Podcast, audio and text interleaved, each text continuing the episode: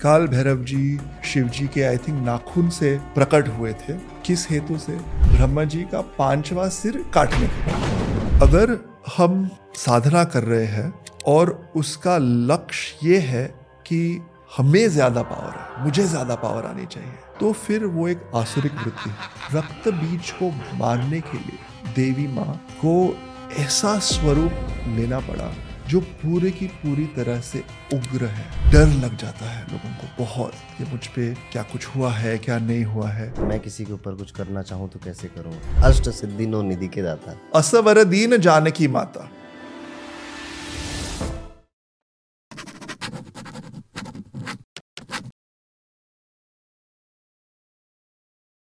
Om ji welcome to the Arun Pandit show और आपको यहाँ बुलाने के लिए बहुत मेहनत करी हम लोगों ने। ठीक है?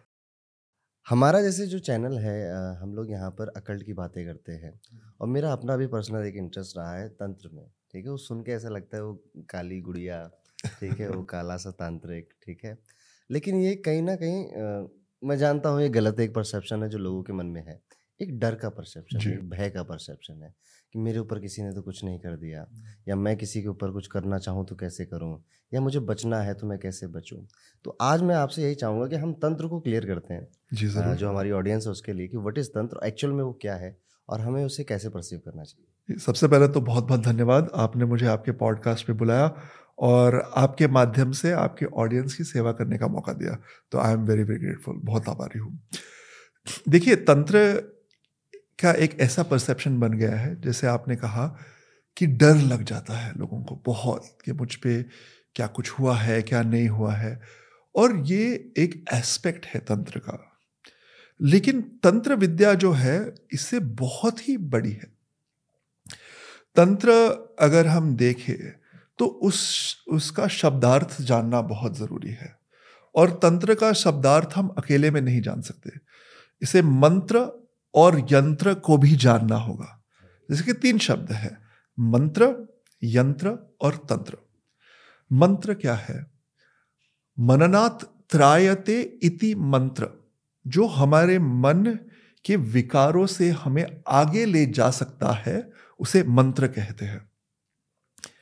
और हमने सबने ये एक्सपीरियंस किया है। कि हम अगर मंत्र का जप करें तो जो भी हमारे मन में चल रहा था उस समय, जो भी विकार थे, जो भी कलेश थे, वो कम हो जाते या चले जाते हैं। या जिन प्रॉब्लम्स के बारे में हम सोच रहे थे, उन प्रॉब्लम्स का सोल्यूशन हमारे मन में आ जाता है। तो मननाथ त्रायते इति मंत्र। और मंत्र इतना पावरफुल है कि केवल मन के विकारों के आगे जाने के लिए नहीं, लेकिन मन के भी आगे जाने के लिए इसका प्रयोग होता है। इसलिए आध्यात्म में मंत्र साधना बहुत ही उच्च साधना है। तो ये रहा मंत्र। दूसरा है यंत्र।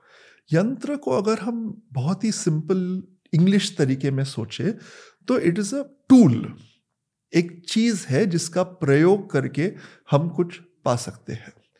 तो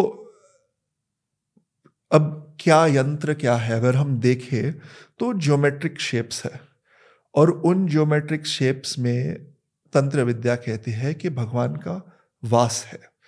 अब वो ज्योमेट्रिक शेप्स हमारे मन में आए कैसे? घोर तपस्या के बाद ऋषियों और मुनियों ने मंत्र सिद्धि प्राप्त की और उस सिद्धि में उन्हें ये यंत्र यानी शेप्स दिख गए। अब यंत्र होते हैं टू या थ्री जैसे कि टू में हम देखें तो एक यंत्र है, श्री यंत्र। जो कि टू है, उसको थ्री में कर दिया तो वो मेरू बन जाता है, जो कि अब लोग अपने घर में रखते हैं, गाड़ियों में भी रख देते हैं। लेकिन वो एक बहुत ही आध्यात्मिक प्रोसेस से मिला हुआ है। वो केवल भगवान का प्रतीक नहीं है, स्वयं भगवान ही माने जाते हैं। और अब हमने बात की मंत्र की और यंत्र की। तो फिर तंत्र क्या है? तंत्र यानी प्रोसेस कि हम उस मंत्र और उस यंत्र की पूजा या आराधना या सेवा कैसे करें, इसे तंत्र कहा जाता है। अब तंत्र in in and of itself neutral है। तंत्र अगर आप कोई भी प्रोसेस देखिए, प्रोसेस का कोई हित रहता नहीं, वो प्रोसेस ही है। आप हित उसमें तब जुड़ जाता है जब हम अपना हित डाल देते हैं। तो तंत्र विद्या ये विद्या शब्द का भी अर्थ है। जो चीज़ हमें विमुक्त कर देती है, उसे विद्या कहते हैं। या विमुक्त सा विद्या। तो जब मंत्र, यंत्र और तंत्र को एक साथ हमारे आत्म कल्याण के लिए इस्तेमाल किया जाए, उसे तंत्र विद्या कहते हैं। और तंत्र विद्या में कई मार्ग है। कई आचार जैसे कहते हैं काफ़ी सारे हैं। लेकिन जो टू प्रिंसिपल है या जो सबसे ज़्यादा जाने जाते हैं वो है दक्षिणाचार और वामाचार। अब ये कहा जाता है कि one is left hand side right hand path तो जो दो अलग अलग स्कूल ऑफ़ थॉट्स हैं। कहते कि left hand path is for evil ऐसे बिल्कुल नहीं है। एक है समाज के अंदर, समाज के नियमों के अनुसार, और एक है समाज के बाहर, कि जो इस तीव्रता से भगवान की उपासना कर रहे हैं, कि साधारण जीवन एक समाज में वो नहीं जी सकते तो उनके लिए ये पथ है। लेकिन क्या हो जाता है, कभी कभी जो तंत्र विद्या है, वो बहुत ही सिस्टमैटिक है। और जैसे आप सिस्टमैटिकली उसे फॉलो करेंगे, आपको उसकी सिद्धियाँ प्राप्त होने लग जाएँगी। कभी कभी ऐसे होता है कि लोग थोड़ी सी साधना करके थोड़ी सी सिद्धि प्राप्त कर लेते हैं और उसी में खुश हो जाते हैं। और उस सिद्धि के द्वारा वो निकलते हैं लोगों का कल्याण करने के लिए। लेकिन कब, कैसे, कहाँ फंस जाते हैं और कहते कि, भाई, तुम मुझे सौ रुपए दो, मैं उसका दुरुपयोग कर लूँगा। क्यों? क्योंकि मेरे पास ये सिद्धि है। लेकिन ये डरने की इससे इस डरने की कोई ज़रूरत नहीं है। क्योंकि जो सिद्धि है, उसका भी मूल मंत्र है और जो हमें रक्षण देती है, उसका भी मूल मंत्र ही है। तो जो व्यक्ति थोड़ा सा मंत्र जाप करे, थोड़ी सी घर में पूजा करे भगवान के सामने दिया जलाए। भगवान की कोई ना कोई आराधना करे। किसी की भी सेवा अगर हम अपने परिवार की भी सेवा कर रहे हो भगवान को मन में रख के करे तो वो जो भगवान का प्रोटेक्शन है उन्हें प्राप्त हो जाता है। आ, आपने मंत्र की बात करी मैं भी ऐसे मंत्र चैंटिंग करता हूँ ठीक है? मेरे तो चलिए ज्योतिष के मंत्र रहते हैं। हाँ जी। लेकिन वो जो सुकून और जो जीवन में परिवर्तन है वो देखने को मिला है। और जो मेरे क्लाइंट्स रहते हैं मैं उनको भी बताता हूँ तो ये रिस्पॉन्स तो मिला है। जैसे एक बड़ा छोटा सा पंचाक्षरी मंत्र है ओम नमः शिवाय। हाँ जी। इसको भी अगर आप शालीनता से पढ़े ना तो मन तुरंत शांत होता है बिल्कुल। दिमाग क्लियर होता है तो ये पावर तो मैंने महसूस की है। यंत्र की जो आपने बात की मुझे लगता है यंत्र की जो असली वैल्यू थी वो भूल भूलते जा रहे हैं लोग। उसको अब ये हो गया कि वास्तु यंत्र लगा दिया अपनी दुकान के गेट के ऊपर। दिवाली आई तो लक्ष्मी कुबेर यंत्र की फ़ोटो ले आए और चिपका दिया हाँ दरवाजे पे। तो हम उसका रेलेवेंस भूलते जा रहे हैं। यंत्र की जो असली रेलेवेंस थी मेरे ख्याल से जब जैसे लक्ष्मी जी ऐसी दिखेंगी गणेश जी ऐसे दिखेंगे जब ऐसा परिकल्पना नहीं हुई थी तो उनको टू फॉर्म में आ, सोचा जाता था और फिर उसकी पूजा की जाती थी। और कहीं ना कहीं वो जो इमेज है वो ध्यान साधना के लिए भी यूज़ की जाती थी। पर अभी वो भूलते जा रहे हैं लोग। आप हम जैसे लोग आप उनको बताएँगे आगे सिखाएँगे ठीक है? तंत्र पे आपने बात करी तंत्र की बात मुझे आपकी अच्छी लगी कि ये एक प्रोसेस है। आ, लोगों को इसे समझना चाहिए ये हर कोई कर सकता है ठीक है? सीख सकता है पूजा कर सकता है लेकिन गुरु का सानिध्य ज़रूरी है। बिल्कुल। वाम पंथ की बात करी आपने और दक्षिणा पंथ की बात करी। यहाँ पे मेरे मन में एक सवाल आता है। आपने सिद्धियों की जब बात करी तो बड़ा ही ऐसे मन में जागरूकता होती है कि मुझे भी कोई सिद्धि मिल जाए। आ, कैसे मिलेगी? और सिद्धि के लिए क्या कोई गुरु चाहिए? मैं घर पे अकेले बैठ के सिद्धि प्राप्त कर सकता हूँ। और सिद्धि में क्या सुपरमैन की पावर मिलेगी? या किस तरह की शक्तियाँ मिलेंगी? देखिए जीवन में हम कोई भी डिसिप्लिन करें उसकी हमें सिद्धि प्राप्त होती है। एक साधारण आपको उदाहरण देता हूँ। अगर मैं डिसिप्लिन के साथ हफ़्ते में तीन, चार बार जिम जाऊँ और वहाँ सेल्फी लेने की जगह या दोस्तों से बातें करने की जगह डिसिप्लिन और फोकस के साथ अपनी एक्सरसाइज करूँ तो तीन, चार महीने में मेरी बॉडी बन जाएगी। ये उस साधना की सिद्धि प्राप्त करना ही है। तो इसी तरीके से हम जहाँ जहाँ अपना प्रयास करते हैं डिसिप्लिन के साथ वहाँ पे सिद्धि प्राप्त हो जाती है। लेकिन हम ये सिद्धि क्यों प्राप्त करना चाहते हैं इसके बारे में हमें क्लैरिटी होनी चाहिए। और इस बारे में क्लैरिटी सबसे पहले क्लैरिटी देने वाले हैं वो है गुरु।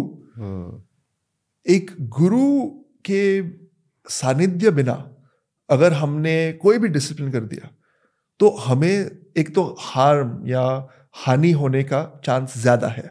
आप ऐसे ही जिम में गए और पचास किलो का डंबल उठा दिया तो आपका तो हाथ ही टूट सकता है। कोई ट्रेनर के साथ सही से आप करो, इसी तरीके से। ये तो साधारण बहुत ही लौकिक एग्ज़ाम्पल है। आध्यात्मिक में दुनिया में तो डेंजर बहुत ही ज़्यादा है, अगर आपने सही से नहीं किया तो। और तो और एक, मेरे हिसाब से, ये तो मेरा मत है, अभी मैं मत बता रहा हूँ। अगर हम साधना कर रहे हैं और उसका लक्ष्य ये है कि हमें ज़्यादा पावर है, मुझे ज़्यादा पावर आनी चाहिए तो फिर वो एक आसुरिक वृत्ति है। और हम एग्जाम्पल्स देखते हैं। रावण ने कितनी साधना की, कड़ी तपस्या की। क्यों? अपने आत्मकल्याण के लिए नहीं की। उसने, उसे बस यही वो यही चाहता था कि ये सारे विश्व का राजा मैं बन जाऊँ और जो भी है वो मैं प्राप्त कर सकूँ। उसने ये प्राप्त भी कर लिया। लेकिन कितने समय के लिए रहा उसके पास ये? जब हनुमान जी गए लंका और जब उन्होंने रावण को देखा तो उनके मन में भी ये विचार है कि ये उनकी शरीर से दिखता है कि इन्होंने कड़ी तपस्या की है। काश उन्होंने दैविक मार्ग के लिए ही तपस्या की होती। वो जब मेघनाद को देखता है, हनुमान और मेघनाद एक दूसरे से लड़ते हैं लंका में, जब अशोक वाटिका की बात हुई थी, जब वो गए थे सीता सीता जी से मिलने, तब भी हनुमान जी ये सोचते हैं कि इसने तो इतनी साधना की है। जो रावण का सबसे छोटा बेटा बेटा था, अक्ष, जिसको हनुमान जी ने मारा उस टाइम पे उसे मारने से पहले हनुमान जी ने सोचा था, काश ये लड़का अपनी साधना दैवी मार्ग पे चलने के लिए करता, आज मुझे उसे मारना नहीं पड़ता। इसका क्या मतलब है? आप साधना करोगे तो आपको सिद्धि प्राप्त होगी। लेकिन अगर एक तो अगर आप गुरु के सानिध्य के अंदर ना करें तो वो सिद्धि की जगह आपको हानि भी प्राप्त हो सकती है। और तो और अगर उस प्रयास को आप दैविक एक हेतु के साथ ना जुड़ पाए तो अगर आई भी तो बहुत ही कठोर तरीके से चली जाएगी। जैसे रावण का अहंकार खत्म करने भगवान स्वयं आए और ना ही उसका जो उन्होंने इतना बड़ा, विशाल लंका सोने का शहर बनाया था, ना ही वो चला गया, उनके प्राण भी त्याग पड़ा आपने हनुमान जी की बात करी, सिद्धि की बात करी तो हनुमान चालीसा में आता, अष्ट सिद्धि नो निधि के दाता। तो ये सिद्धियाँ, ये वही आठ सिद्धियाँ या कुछ और भी है? और भी है, लेकिन वो आठ सिद्धियाँ तो है ही, महिमा, लहिमा। ये है, अभी देखिए डिटेल में मैं नहीं जाना चाहता, लेकिन आपने जो बात कही, अष्ट सिद्धि नवनिधि के दाता, असवर दीन जानकी माता। वो सिद्धियाँ आई क्यों? क्योंकि वो भगवान से जुड़े हुए थे। उन्होंने अपना सारा कुछ श्री राम, श्री सीता जी के चरणों में रख दिया था तब सीता जी ने उन्होंने ये दिया। और हनुमान जी तो एक ऐसे अद्भुत व्यक्तित्व है, और मैं उन्हें कैरेक्टर नहीं कहता, वो अस्तित्व में है इस समय। आपने सही से उनकी उपासना की तो आपके दर्शन भी हो सकते हैं हनुमान जी के। वो, उनका जब जन्म हुआ, बहुत ही यंग थे, तब जैसे कि बच्चे कैसे खेलते हैं वैसे खेल रहे थे। और बच्चों का क्या है? बच्चों की किसी भी चीज़ में रुचि लग जाती है। अब इतना अच्छा टॉय बच्चों को दे दो, वो टॉय छोड़ के कुछ देर बाद वो बक्से के साथ खेलना शुरू कर देंगे। इसी तरीके से हनुमान जी खेल रहे थे, एक दूसरे पेड़ से कूद रहे थे और आम के साथ खेल रहे थे। लेकिन वो रुचि चली गई वो आम में। फिर उन्होंने देखा ऊपर, इतना बड़ा आम आकाश में था। सूर्य देव को उन्होंने आम समझा और उसकी तरफ़ छलांग लगा दी। तब जाके इंद्रदेव डर गए। उन्होंने कहा, अरे, ये तो इतना काबिल बच्चा है कि वो उसने अगर सूर्यदेव को खा लिया तो सारा जो सौर्य मंडल है, जो सृष्टि है, वो सारी खराब हो जाएगी, कुछ होगा नहीं। तब एकदम डर के मारे, पैनिक में उन्होंने ब्रह्मास्त्र उस बच्चे पे मार दिया। अभी कोई बच्चे पे कोई अस्त्र तो भी, अस्त्र भी नहीं मारेगा, इन्होंने ब्रह्मास्त्र मार दिया। तब आके उन्हें यहाँ पे चोट लगी। हनु जिसे कहते हैं, उस पर मार लगी तो नाम बन गया हनुमान, मारुति से। लेकिन ये ये कहानी तो हम सब जानते हैं, लेकिन ये कहानी की एक बहुत ही सुंदर मंशा है कि जो सूर्य है, वो परम ज्ञान का प्रतीक है हमारे कल्चर में।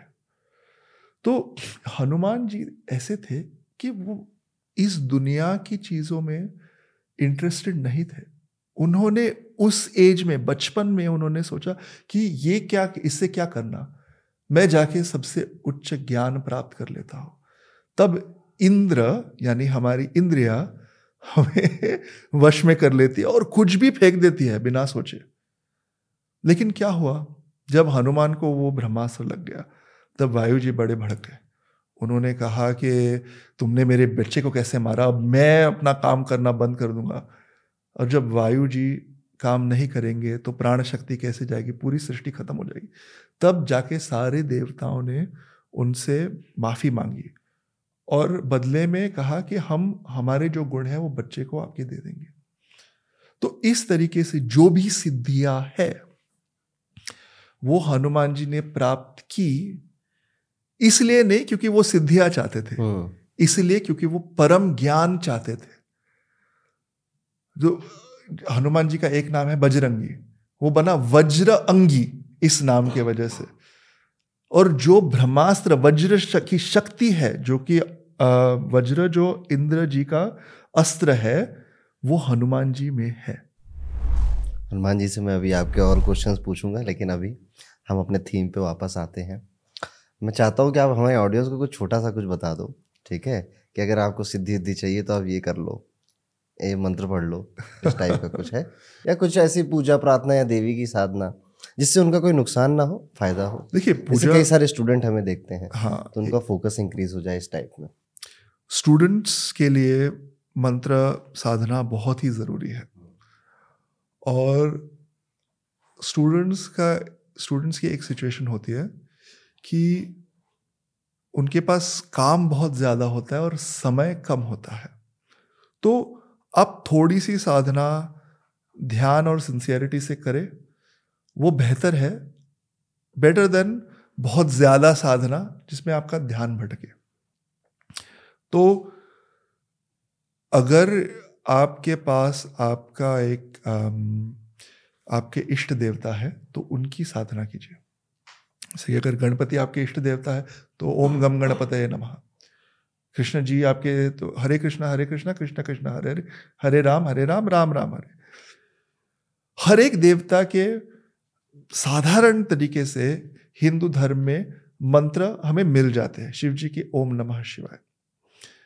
एक साधारण मंत्र लेके उसका जप कीजिए। जप माला में 108 रुद्राक्ष होते हैं तुलसी माला में तुलसी के पीस होते हैं। तो वो एक राउंड तो कर ही दीजिए। दो वार्निंग्स है। एक आप आम, इस हेतु से मत कीजिए कि मुझे फ़र्स्ट आना है। आप इस हेतु से कीजिए कि हे भगवान मैं आपके साथ जुड़ना चाहता हूँ। जो कुछ मेरी ज़िंदगी में है आपने दिया है तो आप ऐसे ही मेरे साथ रहिए। और दूसरी बात बहुत ही ज़्यादा एडवांस्ड मंत्रों में खुद ना जाए। अगर आपको जाना है तो इन मंत्रों से क्या होता है? आपकी फाउंडेशन बन जाती है। और फिर अगर आपको एडवांस मंत्र में जाना हो तो इस फाउंडेशन की काबिलियत से आपके जीवन में गुरु आ जाते हैं। लालच के साथ कोई जंग नहीं जीती जाती। तो अगर आपको लालच है कि मुझे सिद्धियाँ मिलेंगी या फिर मुझे कुछ भी फ़ायदा होगा तो आप वो जंग हारने वाले हैं इवेंचुअली और सिद्धि की जो बात रही, ये लालच ही पैदा करती है सबसे मन में तो समझ जाइए कि आप गलत ट्रैक पे हो। और अगर आपका कनेक्शन फील करने का है कि मुझे अपने देवता के साथ या अपनी देवी के साथ एक कनेक्शन फील करना है फॉर आत्म कल्याण तब आप सही रास्ते पे बहुत खूबसूरती से आपने समझाया ओम जी। मुझे बड़ा मज़ा आ रहा है आपके साथ बात करने में ठीक है? ओम जी जब भी ये तंत्र वगैरह की बातें आती हैं तो एक तो महाकाली हाँ जी। उनके जीभ में खून टपक रहा है हाँ जी। ठीक है? और एक काल भैरव हाँ जी। इनकी इमेज सामने आती है मूवीज़ में सीरीज़ में भी यही सब दिखाया गया हम लोगों को। क्या सच है इसके पीछे कि इन दोनों का नाम इसमें जोड़ा जाता है? देखिए, सबसे पहले तो जब इनके चित्र हम देखते हैं, इनका स्वरूप जब हम देखते हैं तो हमें लगता है कि ये सच नहीं हो सकता। लेकिन ये अस्तित्व में है। और ये जो भगवान के रूप है, वो वाकई में इस पृथ्वी पर चले हैं और चलते हैं और आज भी अगर हम, हमने उनकी साधना की तो हमारे सामने प्रकट होंगे। उसी तरह, जिसी तरह जिस तरह स्वामी विवेकानंद के गुरु के सामने माँ काली आई थी। रामकृष्ण परमहंस जो थे, वो काली माँ के बहुत ही बड़े उपासक थे और काली माँ उनके सामने उग्र स्वरूप में भी आती थी और प्रेमल स्वरूप में भी आती थी। तो ये जो भगवान के प्रकट होने के तरीके हैं, वो अस्तित्व में है, सच है, सही है। और तो और, वो जिस तरह से प्रकट हुए हमें बहुत उससे सीखने मिलता। है जैसे कि आपने कहा, अभी काल भैरव जी का ज़िक्र किया। काल भैरव जी शिव जी के, आई थिंक, नाखून से प्रकट हुए थे। किस हेतु से? ब्रह्मा जी का पांचवा सिर काटने के लिए। अब हम देखते हैं ब्रह्मा जी को उनके चार सिर है। तीन हमें दिख जाते हैं। वन टू थ्री और एक पीछे चार। आइडिया क्या है कि चार जो सिर है वो चार वेदों की बातें करें। हाँ। पांचवा जो सिर था उसने वो सोचने लग गया यार मेरे पास चार सिर है। चार वेदों का मैं केवल न्याता नहीं हूँ उनका वक्ता भी हूँ मैं कितना ग्रेट हूँ। तो पाँचवें सिर में अहंकार आ गया।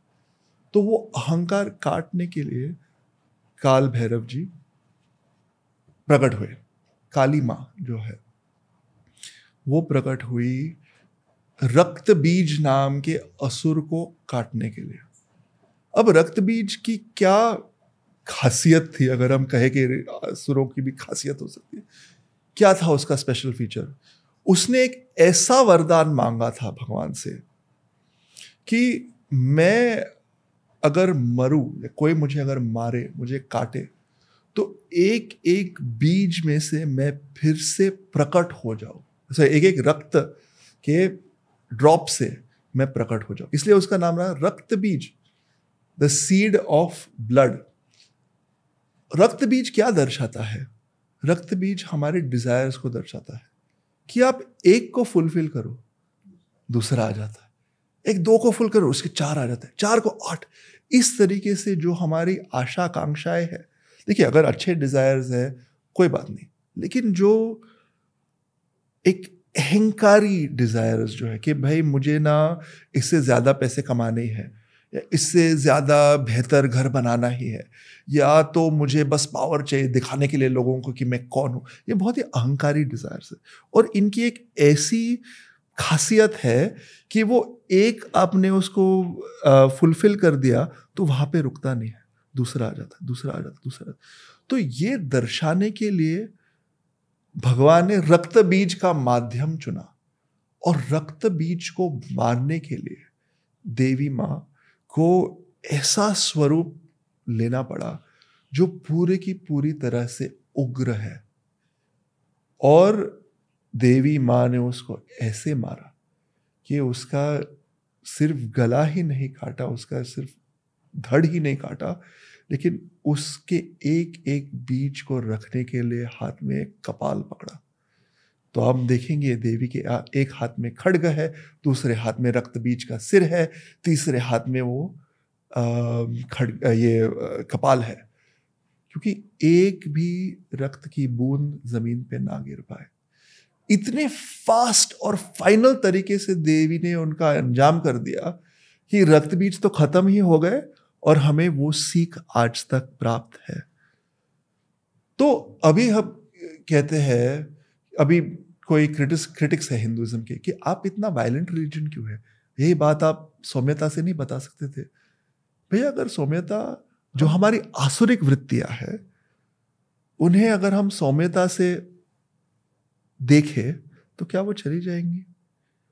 आसुरिक वृत्तियों को निकालने के लिए उग्रता की ज़रूरत ही है। और भगवान की एक ऐसी खासियत है कि जैसे हमारी ज़रूरत है हाँ।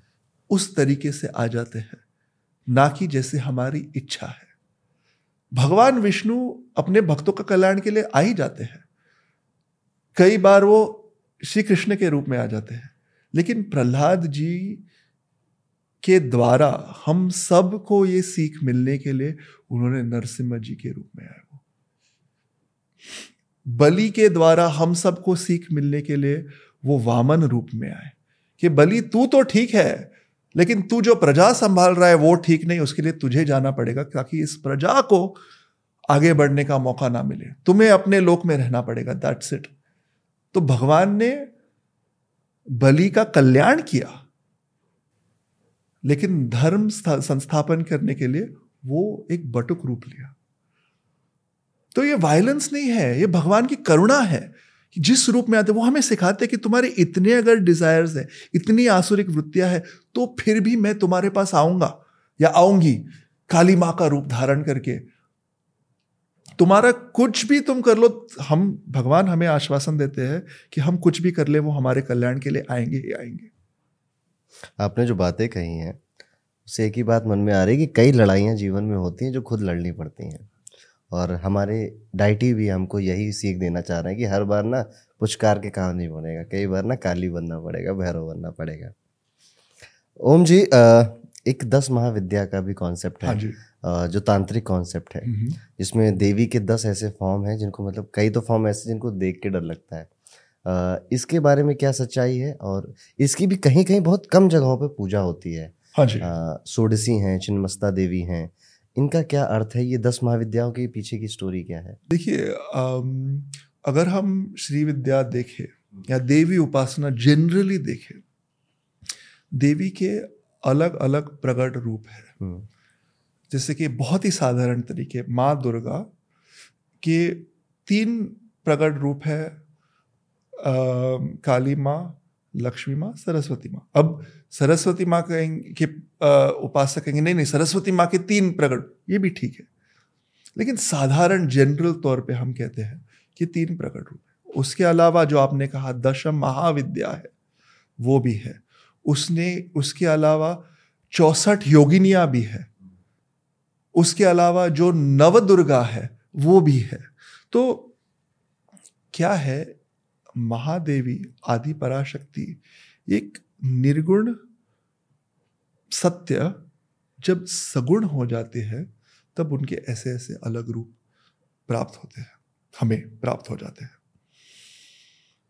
और इनकी उपासना करना इनके प्राप्ति के लिए नहीं, लेकिन इनकी सेवा के लिए। है हर एक माँ का जो रूप है, हम सब उनकी सेवा नहीं कर सकते। जैसे कि साधारण तौर पे स्टूडेंट्स जो है, वो सरस्वती माँ की उपासना करते हैं। व्यवहारी, व्यवहारिक जीवन में है, वो लक्ष्मी माँ की उपासना करते हैं। जो आध्यात्मिक पथ पे है, वो पार्वती माँ की उपासना करते हैं। लेकिन एक जैसे आपने कहा है छिन्न मस्ता माँ। छिन्न मस्ता माँ का अगर आप स्वरूप देखें तो जो समाज में है, वो उनकी सेवा नहीं कर सकता, कर ही नहीं सकता। क्योंकि जो उनका रूप है, वो इतना उग्र है कि आपको समाज के विचारधाराओं से निकल के उनकी सेवा करनी पड़ेगी। जैसे कि छिन्न मस्ता माँ उन्होंने अब खुद अपना सिर काटा है। इसका मतलब है कि उन्होंने खुद अपना अहंकार त्याग कर दिया। उस कटे हुए सिर में से तीन रक्त की धाराएँ निकल रही है, जो कि योगिनिया पी रही है। जो कि है तीन नाड़िया, सुषुम्ना नाड़ी, इडा नाड़ी, पिंगला नाड़ी। तो उसका सेवन कर रही है योगिनी जी, जो कि आध्यात्मिक पथ पे है। उनका पैर जो है, वो एक मैथुनिक कपल के ऊपर है, जो दर्शाता है कि मैं संसार के जो सर्वाइवल इंस्टिंक्ट है, उससे आगे चली गई हूँ। अभी ये रूप साधारण तौर पे हम उसकी पूजा कर ही नहीं सकते। लेकिन क्या ये गलत है? नहीं। बस जो इतने वैरागी है कि समाज में नहीं रह सकते, उनके लिए भी एक पथ बन चुका है हमारे धर्म में, और ये पथ है। तो जैसे कि हम बात कर रहे थे अघोरियों की। अघोरी जो है, वो लोग कहते नहीं नहीं, वो तो साधक नहीं वो उपासक नहीं वो है। बट वो इस तरीके के उपासक है आप उनकी उपासना नहीं सहन कर पाओगे। इसलिए वो समाज से हट के अपने जगह पे अपनी साधना करते हैं। इसीलिए वो जाके स्मशान भूमि में अपनी साधना करते हैं, क्योंकि वो जानते हैं कि हम लोग वहाँ पे नहीं जाएँगे उन्हें डिस्टर्ब करने के लिए। देखिए, भगवत गीता में भगवान श्री कृष्ण एक बहुत ही सुंदर बात कहते हैं। वो कहते हैं, या निशा सर्वभूता नाम यश्याम जागृति संयमी।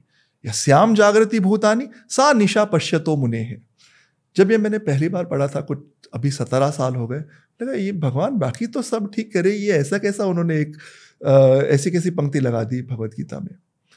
वो कहते हैं कि जहाँ जहाँ साधारण लोग जागृत है, वहाँ पे जो मुनि है, वो निद्रावस्था में रहते हैं। और जहाँ जहाँ साधारण लोग निद्रावस्था में है, उन स्थितियों में मुनि जागृत रहते हैं।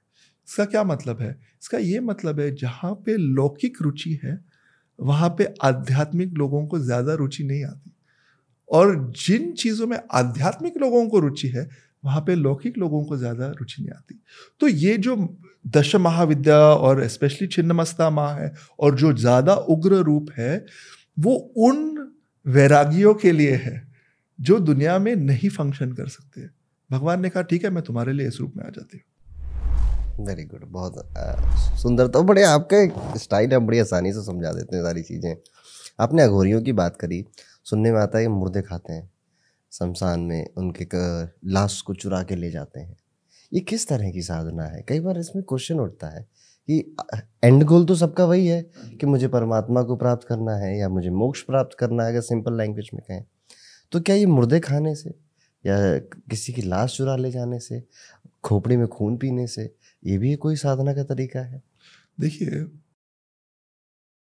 एक साधना में ऐसा समय आ जाता है। कि हमें जो चीज़ें है जिस रूप में है वो नहीं दिखती। अब ये मैंने कप को पकड़ा है हम दोनों को कप दिख रहा है उसके अंदर शायद पानी है वो आपको भी आपके दर्शन में भी आ रहा है एक समय ऐसे आ जाता है जब ये कप नहीं दिखता पंच महाभूत का विकार दिखता है इसमें ओके okay. कि केवल और केवल ये पंच महाभूत ही है जो कि इस समय इस कप में है जो कि इस समय मेरे हाथ में है जो कि इस समय इस टेबल पे है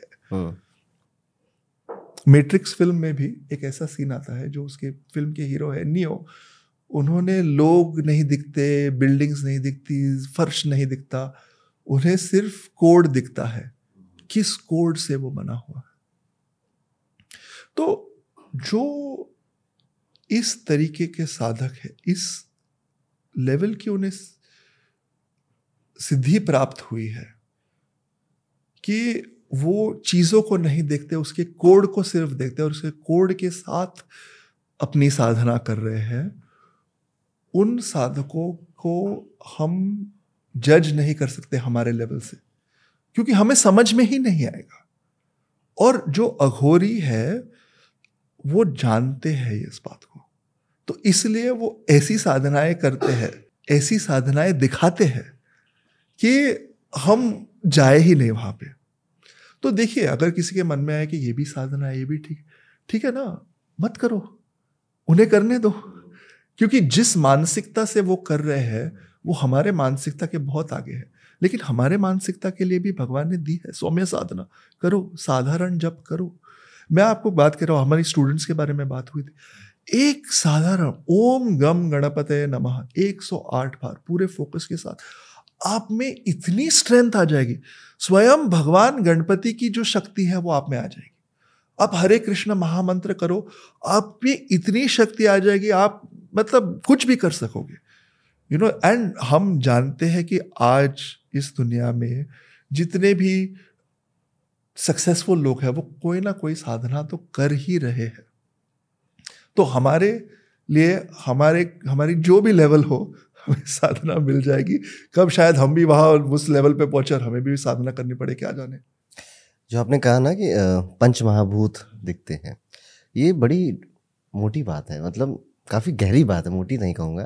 क्योंकि जैसे ज्योतिष में भी फाइव एलिमेंट्स का है वास्तु में तो बहुत ज़्यादा है। वास्तु में तो कि आपका साउथ ईस्ट तो अग्निकोण है वो फायर एलिमेंट है तो वहाँ पे आप पानी का कुछ मत बनाइए तो आपके घर के अंदर एलिमेंट बिगड़ जाएँगे। एलिमेंट पंचमहाभूत यही है फाइव एलिमेंट्स आपके। और ये हर जगह है हम बचपन से सुनते आ रहे हैं हम भी वही तुम भी वही हर कोई वही बना हुआ है।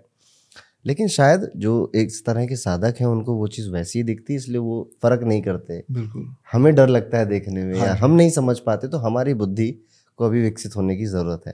लेकिन हमारे धर्म में ये चीज़ भी है कि हम भक्ति मार्ग भी बनाया गया ईश्वर को प्राप्त करने के लिए, तंत्र मार्ग भी बनाया गया ईश्वर को प्राप्त करने के लिए, मोह मार्ग भी बनाया गया कि आप अपने सारे डिज़ायर पूरे कर लो, जितना पूरा कर लो, इस ओशो, इस फिलोसफी पे यकीन करते थे। वो मार्ग भी बनाया गया तो सारे रास्ते अलग अलग हैं, लेकिन सबका मंजिल एक ही है। तो ये खूबसूरती है हमारी संस्कृति की। आपने बीच में श्री विद्या का नाम लिया था, दसवां विद्या का मैंने लिया, श्री विद्या। ये क्या है श्री विद्या? श्री विद्या तंत्र साधना से बहुत ही जुड़ी हुई है। देखिए ऋग्वेद में एक सुक्तम है, श्री सुक्तम करके। श्री सुक्तम में लक्ष्मी जी का नाम लिया जाता है, लेकिन केवल लक्ष्मी जी के बारे में नहीं डिवाइन फेमिनिन का वो सुक्तम है। श्री विद्या की जो उपासना है वो ज़्यादातर श्री चक्र के माध्यम से होती है। जो टू डी में जैसे ने कहा श्री चक्र है थ्री डी में मेरू है। और आ, उस मेरू के या श्री चक्र के नौ आवरण हैं। तो हर एक लेवल पे आ, अलग अलग देवी के रूप है। उनकी साधना करके उनका आशीर्वाद प्राप्त करके हम आगे बढ़ सकते हैं। तो जो श्री विद्या है वो एक बहुत ही सिस्टमैटिक और डिसिप्लिन तरीका है। तंत्र साधना का या साधना का? और जो सबसे बीच में जो जिस पॉइंट पे, जिस बिंदु पे वो पूरा श्री चक्र केंद्रित है, उसे वहाँ पे है माँ ललिता त्रिपुर सुंदरी, जो कि आदि पराशक्ति के ही स्वरूप है। तो देवी माँ को प्राप्त करने के अलग अलग अलग तरीके ही है। लेकिन मैं आप आप के एक बात से पूरी तरह से सहमत नहीं हूँ। आपने गलत नहीं कहा, आपने सही कहा, लेकिन बस मेरे दिल में खटक जाता है कि लोग ये मानते हैं कि पाथ अलग है। एक भक्ति मार्ग है, एक ज्ञान मार्ग है, एक योग मार्ग है। एक्चुअली अगर कोई भी अपना मार्ग पूरी तरह से फॉलो करे तो उन्हें बाकी मार्ग के सारे फल मिल जाएँगे। देखते, देखिए, भक्ति मार्ग मेरे जीवन में क्यों आया? या ज्ञान मार्ग मेरे जीवन में क्यों आया? क्योंकि मेरी ऐसी एक मानसिकता है, जो मेरे ऐसे विचार है, जो उस मार्ग में ज़्यादा जुड़ जाएँगे। तो ये कहना कि ये मार्ग अच्छा है, वो मार्ग बुरा है, ये मार्ग में आपको ये मिलेगा, वो गलत है। हालाँकि आप नहीं कह रहे थे, लोग कहते हैं ये बहुत कि ये मार्ग से बेहतर ही है। नहीं। जो आदमी या औरत, जो जन, पूरे फोकस और सिंसियरिटी और पूरी भक्ति के साथ भक्ति मार्ग चल जाता है, उन्हें ज्ञान प्राप्त होता ही है। जो पूरे फोकस और सिंसियरिटी के साथ ज्ञान मार्ग चलता है वो भक्ति के बिना आगे बढ़ ही नहीं सकते उन्हें भक्ति आ ही जाती है।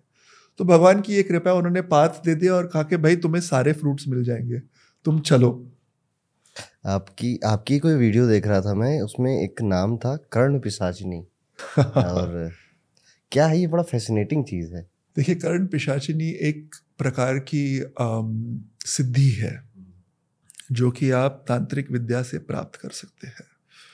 अब ये ना ही प्राप्त करने के योग्य है मेरे हिसाब से, ना ही करनी चाहिए। लेकिन कई लोगों को इंटरेस्ट है मतलब इंटरेस्ट नहीं फैसिनेशन है, या बहुत ही एक ईगो ड्रिवन मैंडेट है, उसके वजह से वो कर्ण पिशाचिनी प्राप्त करना चाहते। क्यों? ये उनकी एक ऐसी खासियत है कि वो आपके पीछे आपके बगल में खड़े रह के आपके कान में कह देंगी कि इसके बारे में ये ये ये है। मैं आपको सारा उनका अस्तित्व, अतीत और भविष्य बता दूँगी। और आप फिर वो आदमी को बता देते हैं और वो आपसे इम्प्रेस हो जाते हैं। ये सिद्धि कर्ण पिशाचिनी के बिना भी आ सकती है। I am not saying it's only obtained through this मंत्र सिद्धि के साथ, गुरु कृपा के साथ भी आ सकती है और कई लोगों ने प्राप्त की है। लेकिन एक ना काम किए बिना या एफर्ट किए बिना सबसे फास्ट तरीका अगर कोई है तो ये है। लेकिन सबसे फास्ट भी है और सबसे डेंजरस भी है। क्यों? ये जो एक तो उसका प्रोसेस ही इतना भयंकर है उसका वर्णन भी नहीं करना चाहता क्योंकि मैं इन चीज़ों को पावर ही नहीं देना चाहता। हम्म। लेकिन उसका प्रोसेस में मल मूत्र सारा कुछ जम के आपको उसकी साधना की कोई साधना है करने लायक? और तो और अगर आपके जीवन में कर्ण पिशाचिनी आ गई तो जब आप इस जीवन से इस मतलब मृत्यु लोक के द्वार पर द्वार पे खड़े हैं और आपने कर्ण पिशाचिनी कर्ण उनको उन्हें अपने किसी शिष्य को नहीं दिया है तो आपके आत्मा का कल्याण होगा ही नहीं हाँ। अब उसी भटकती सॉर्ट ऑफ़ सिचुएशन में रह जाओगे ये भी ऐसे भी है व्यक्ति एंटिटीज जिन्हें कहा जाता है ब्रह्म राक्षस, कि वो ज्ञानी तो है, लेकिन वो ज्ञान किसी को दे ना पाए।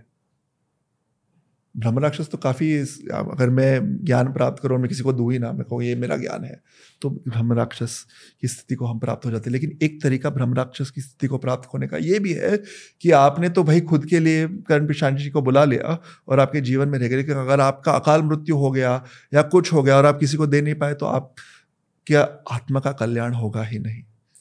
तो ये पूरा जो डिस्कशन है, इसी कारण है कि भाई आप सिंसियरिटी करो। जो फल आपको लगेगा कर्ण पिशाचिनी देगी वो आपको मिल ही जाएगा। साधक साधक और दैविक मार्ग इन मार्गों पे चलो ही मत। अभी मैंने एक पॉडकास्ट किया था पुंडरिक महाराज जी के साथ। अच्छे बहुत ज्ञानी आदमी हैं। और उनसे भी मैं ये इसी सवाल कर रहा था सिद्धि कैसे मिलेगी ये कैसे होगा होगा। मैं ये बस चाहता हूँ कि जो लोग नॉलेजेबल है कुछ उनके मुँह से निकल जाए ताकि या तो ऑडियंस को पता चल जाए या मुझे पता चल जाए। क्योंकि मन में ये चीज़ आती है ओम जी की कोई सरल तरीका कोई आसान तरीका हाँ। हमारा भी फ़ायदा हो इसमें।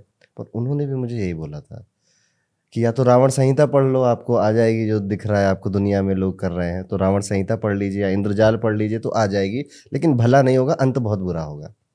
और यही चीज़ मुझे चित्रलेखा जी ने भी बोली थी। सेम चीज़ जो स्पिरिचुअल लीडर्स हमारे यहाँ आ रहे हैं। तो मुझे लग रहा है कि कहीं ना कहीं ये बात सच है कि हमारा जो लालच है ये हमारा नुकसान कर देगा। हाँ और अगर हम इस चीज़ में और ज़्यादा डीप बिना किसी गाइडेंस के गए और बिना इस थॉट के गए कि मुझे अपना कल्याण करना है आत्म कल्याण इसकी आप बात कर रहे हो वो करना है ना कि ये थॉट होना चाहिए मन में कि अरे नहीं पैसे कमा लेने हैं लोगों को इम्प्रेस कर देना है। तो अब ये बात मुझे समझ में आ रही कि बार बार लोग यही इसी पॉइंट पे क्यों आके एंड हो जाते हैं। आपने ब्रह्म राक्षस की बात करी भूत प्रेत भी उसी का एक है और जिन भी है। तो जिन का कोई एक्सपीरियंस है आपका या इसके बारे में कुछ पता? है एक्सपीरियंस तो है लेकिन आ, मैं ज़्यादातर इन चीज़ों के बारे में बात नहीं करता। आ, इस कारण क्योंकि लोग डर जाते हैं सुन के। लेकिन ये डरने की बात नहीं है। देखिए, हमारे शास्त्रों में कहा है कि जो हम अपना शरीर मानते हैं, वो तीन लेयर्स का है।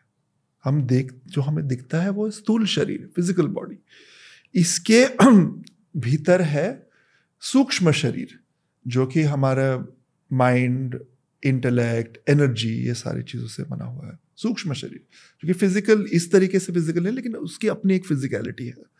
और तीसरा है कारण शरीर, जो कि हमारे सारे कर्मों का कलेक्शन है।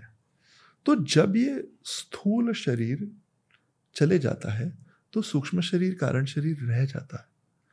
और वो शरीर के कल्याण के लिए और वो कर्मों से जो शरीर बंदा है, उस कारण हम अलग अलग लोकों में चले जाते हैं। समा कॉल्ड हायर रेम्स जो कि स्वर्ग लोक है अलग अलग और कई है लोअर लेम्स जैसे पाताल लोक अलग अलग है, सुताल, पाताल, तलाताल इत्यादि। कभी कभी ऐसे हो जाता है, कई कारणों के वजह से, कि जो फ़िज़िकल बॉडी किसी की चली गई, लेकिन उनके कर्म बाकी है अभी भी। जैसे कि किसी की अगर अकाल मृत्यु हो गई, वो यंग लड़का था, उसको किसी ने वॉर में भेज दिया, वो जाते जाते बेचारा मर गया। अब उसके उस जीवन में काटने के लिए ऐसे कर्म थे, जो वो काट नहीं पाया। तो उसके पास वो कर्म बंधन तो है, लेकिन वो कर्म बंधन से आगे बढ़ने की, को भुगतने की, का शरीर नहीं है। तो वो ना ही आगे बढ़ सकता है, ना ही कहीं और यहाँ रह सकता है। तो एक ऐसे अस्तित्व हो जाता है उनका, जिनको हम भूत कहते हैं। और ये जो एंटिटीज है इनसे हमें डरने की कोई ज़रूरत नहीं है। You know? क्योंकि हम डर, डरते तब है जब हमने किसी तरह का कवच नहीं पहना है। जैसे कि अगर हम कल, अभी हम दिल्ली में हैं, यहाँ पे सर्दी है, मैं ऐसे ही वेस्ट पहन के और शॉर्ट्स पहन के बाहर नहीं जाऊँगा। ये जो हमने कपड़े पहने हैं, जैकेट पहना है, मफलर पहना है, ये हमारा एक कवच बन जाता है। क्यों? क्योंकि ठंड से हम सही से रह पाए। इसी तरीके से मंत्र साधना हमारे बहुत ही एक कवच बन जाता है कि कोई भी हमारा कोई हार्म नहीं कर सके, कोई भी हमें हानि ना पहुँचा सके। तो लोग कहते कि भूत है कि नहीं? हाँ है। लेकिन क्या हमें डरना चाहिए? बिल्कुल नहीं डरना चाहिए। इनफैक्ट हमारा धर्म इतना महान है कि जो ऐसे स्थिति में जो जीव है, उनके कल्याण के लिए भी मंदिर और मार्ग बनाए हैं। जैसे कि अगर हम देखें काशी में काशी में ऐसी ऐसी जगह है कि जो इस तरीके से है जीव जिनका कल्याण नहीं हो रहा उनका भी कल्याण हो जाता है और वो आगे अपने जीवन में बढ़ सकते हैं। भूत पिशाच निकट नहीं आवे। महावीर जब नाम सुनावे। तो अगर आपको डर लग रहा है पॉडकास्ट देख के तो आप महावीर यानी कि हनुमान जी को याद करें। अच्छा हनुमान जी को क्यों ऐसा माना जाता है कि ये भूतों को भगा देंगे? गदा मार देंगे या जैसे ये लाइन है हाँ। पंक्ति है भूत पिशाच निकट देखिए एक है मैंने कवच की बात की। हनुमान जी एक ऐसा कवच है जो आप को किसी भी संकट से पार कर सकता है। या वो संकट आधी दैविक हो आधी भौतिक हो या आध्यात्मिक हो। आधी दैविक एज इन आपके कंट्रोल के बाहर। बाढ़ आ गई आपके कंट्रोल के बाहर है। नेचुरल फोर्सेस है। या कुछ आपकी ज़िंदगी में ऐसे कर्म बन गए आप सही से चल रहे थे कुछ ऐसे संकट आ गया जिसका आपका कनेक्शन भी नहीं है लेकिन आ गया। वो है आधी भौतिक आधी दैविक। आधी भौतिक आपके सराउंडिंग्स में कोई है जो आपका बुरा चाहता है या किसी एक एंटिटी के कांटेक्ट में आप आ गए आपको थोड़ा प्रॉब्लम हो गया या आप आ, कहीं जाके फंस गए वो है आधी भौतिक। और आध्यात्मिक आपके अंदर जो चैलेंजेस है कभी कभी बहुत ज़्यादा निराशा हो जाती है डिप्रेशन हो जाता है, डर, भय बन जाता है कि हम आगे, भय एक ऐसी चीज़ है भैया कि आपको जिस समय डर आ गया, आप कुछ नहीं कर सकते, देखिए। आप कुछ कर ही नहीं सकते, आप वही के वही बैठ जाते डियर इन द हेडलाइट जैसे इंग्लिश में कहते हैं, आप कुछ हिल ही नहीं सकते। तो उसे आधी आध्यात्मिक चैलेंज कहते हैं। तो हनुमान जी इतने पावरफुल है कि आदि दैविक आदि भौतिक आध्यात्मिक चैलेंजेस को वो निकाल सकते हैं। और तो और हनुमान जी केवल शक्ति के स्वरूप ही नहीं लेकिन भक्ति के भी स्वरूप है। हाँ। और जब हम कहते हैं राम दूत हनुमान तो ये रामदूत का क्या मतलब है? राम नाम के कई मतलब है और एक से बढ़कर एक उसकी ब्यूटी है। लेकिन एक जो मैंने शब्दार्थ सुना था वो वाकई में मेरे दिल को छू गया। रा यानी लाइट म यानी विद इन रा, रवि, ये सारे शब्दों का धातु, रा लाइट ज्ञान का प्रकाश हमारे अंदर। तो जो हमारे अंदर परमात्मा का अस्तित्व है, जिसके कारण हमें इस जीवन मिल, ये जीवन मिला है, जो हमारे आत्म कल्याण का मार्ग है, और जो डेस्टिनेशन भी है उसके दूत है हनुमान। तो हनुमान जी क्या कहते हैं? अगर कभी कठिन परिस्थिति आई भी तो उससे हम कैसे जूझे कि हमारा आत्मा कल्याण हो? ये ज्ञान हनुमान जी हमें देते हैं। इसीलिए उन्हें राम लाइट विद इन के दूत का नाम दिया है the messenger of the light तो देखिए, हम सारे कर्म से बंदे हैं सिचुएशंस आएँगे, आते रहेंगे। लेकिन बात क्या है? फ़र्क किससे पड़ता है? हम किस तरीके से वो सिचुएशन से जूझते हैं? ये शक्ति हनुमान जी देते हैं। और जो हनुमान जी के उपासक है उनके सामने क्या भाई भूत प्रेत कुछ भी खड़े हो जाए डर नहीं है उनके दिल में? क्यों? क्योंकि हनुमान जी उनके साथ है। हनुमान जी का तंत्र से कुछ लेना देना क्या है? तंत्र स्वरूपी भी है हनुमान जी। हनुमान जी के यंत्र भी है। तंत्र विद्या में हनुमान जी की उपासना करने के तरीके हैं।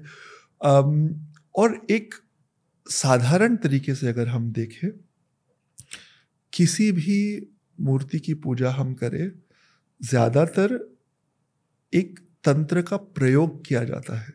क्योंकि तंत्र ये प्रोसेस है, जैसे हमने कहा था। तो मूर्ति को भगवान कैसे बनाए? उसका एक प्रोसेस है।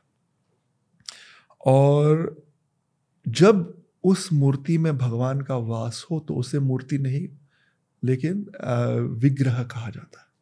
विशेष ग्रह, जो भगवान का विशेष घर है, वो वो विग्रह है। तो अगर हमारे पास हनुमान जी की मूर्ति आई और हमें उसकी पूजा करनी है तो उस मूर्ति में या उस मूर्ति को विग्रह बनाने का जो प्रोसेस है, उसमें तंत्र उपासना आ जाती है।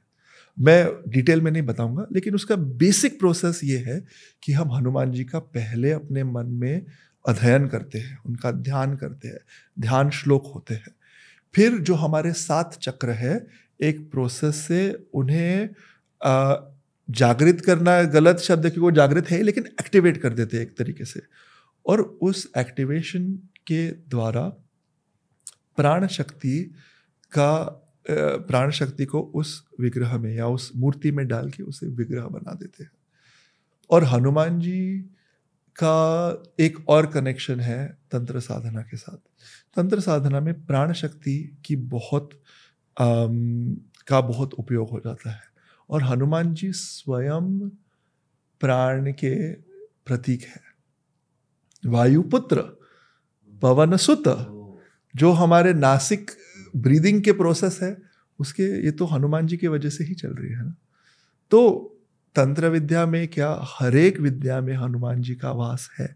अगर हम भक्ति भी कर रहे हैं ना, देखिए आप लोग कहते हैं what is the science of mantra what is the science how can you get outcomes आपको कैसी चीज़ें मिल जाएँगी? साइंटिफिकली बता दीजिए। एक साधारण चीज़ आपको बता देता हूँ। अगर आपको डर है किसी चीज़ का तो आपकी ब्रीदिंग कैसे रहेगी? शैलो तो आप गहराई से देख भी नहीं सकते सिचुएशन को। हाँ। आपने मंत्र शुरू कर दिया। हरे कृष्णा हरे कृष्णा कृष्णा कृष्णा हरे हरे हरे राम हरे राम राम राम हरे या ओम श्री राम दूताय नमः। एक बार ओम श्री राम दूताय नमः एक बार ओम श्री राम। तो आपकी ब्रीदिंग चेंज हो जाती है। जब आपकी ब्रीदिंग चेंज हो जाती है तब आपकी मेंटल स्टेट चेंज हो जाती है। जब आप क्योंकि थॉट्स कम हो जाते हैं। जब आपकी मेंटल स्टेट थॉट्स कम हो गए, तब आपको आंसर देने का या उससे कैसे जूझने का उत्तर सही से आ जाता है आपके मन में। तो जो मंत्र है, उसका एक साइंटिफिक इफ़ेक्ट भी है बॉडी पे। और ब्रेन पे तो और भी है। जो मंत्र साधना करते हैं, उनका हिपोकैम्पस रीजन है, जो मेमोरी के साथ एसोसिएटेड है, वो ज़्यादा स्ट्रांग है compare to those who don't meditate जो मेडिटेशन करते हैं उनकी जो अमिगडिला है, जो कि इंस्टिंक्टिव रिएक्शंस कंट्रोल करती है, वो उनके वश में ज़्यादा रहती है। तो वो इंस्टिंक्ट से नहीं, सोच से काम करते हैं। जो मंत्र जाप करते हैं, उनका प्री फ्रंटल कॉर्टेक्स जो है, जो हमारे डिसीज़न मेकिंग में मदद करता है, वो ज़्यादा स्ट्रांग होती है और वो ज़्यादा फास्ट आपकी मदद में आ जाती है।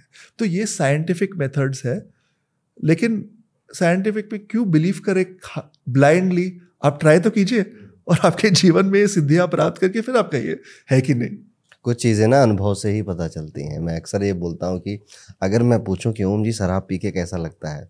ठीक है तो आप मुझे नहीं एक्सप्लेन कर पाओगे। वो एक्सपीरियंस ही करना पड़ेगा, ऐसे ही ध्यान भी है। मैं दुनिया से पूछूँ कि ध्यान करके क्या होता है, कैसा लगता है? दुनिया कुछ भी अपने अपने अनुभव बताएगी, लेकिन आपका जो अनुभव है वो आपको खुद ही मिलेगा जब आप उस चीज़ को एटलीस्ट करोगे तो। तो Om ji thank you so much हमारे साथ इस पॉडकास्ट को करने के लिए और आज हमने आपने काफ़ी सारे मेरे कॉन्सेप्ट क्लियर किए and I am very much sure कि हमारी जो ऑडियंस भी देख रही होगी उनको भी काफ़ी सारी इस पॉडकास्ट से नॉलेज मिलेगी। तो thank you so much for coming on the Arun Pandit show बहुत बहुत धन्यवाद और हमारा और आपका नाता ऐसे ही बने रहे ये मेरी भगवान से प्रार्थना है। राधे राधे।